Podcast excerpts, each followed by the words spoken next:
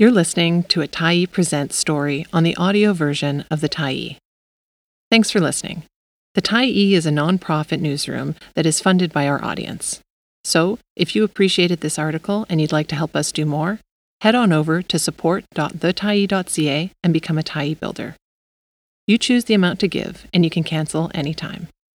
Contest Win an assortment of five books from Vancouver Writers Fest. By Vancouver Writers Festival, October 3, 2022. Come gather at one of the largest and most prestigious literary festivals in North America and connect with local and international authors from October 17th to 23rd. With a return to in person events on Granville Island, Vancouver Writers Fest is celebrating its 35th anniversary this year.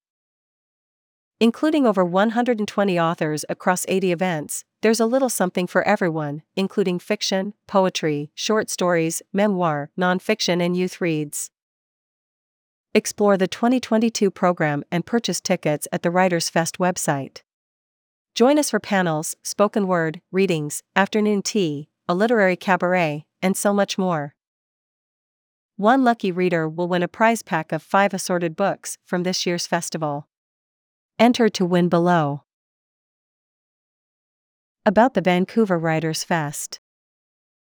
The Vancouver Writers Fest encourages readers of all ages to explore the power of storytelling and books through year round programming with local and international writers. The festival offers free and paid events with established and emerging authors, in addition to youth education opportunities, writing contests and workshops, and other exciting programming, such as the free reading series at the Vancouver Public Library, Incite, from January to May each year. Thanks for stopping by the Tyee today. Anytime you're in the mood to listen to important stories written well, we'll be here. And if you'd like to keep independent media going strong, head over to thetyee.ca and click on the Support Us button to pitch in. Finally, big, big thank you to all of our Tyee builders who made this story possible.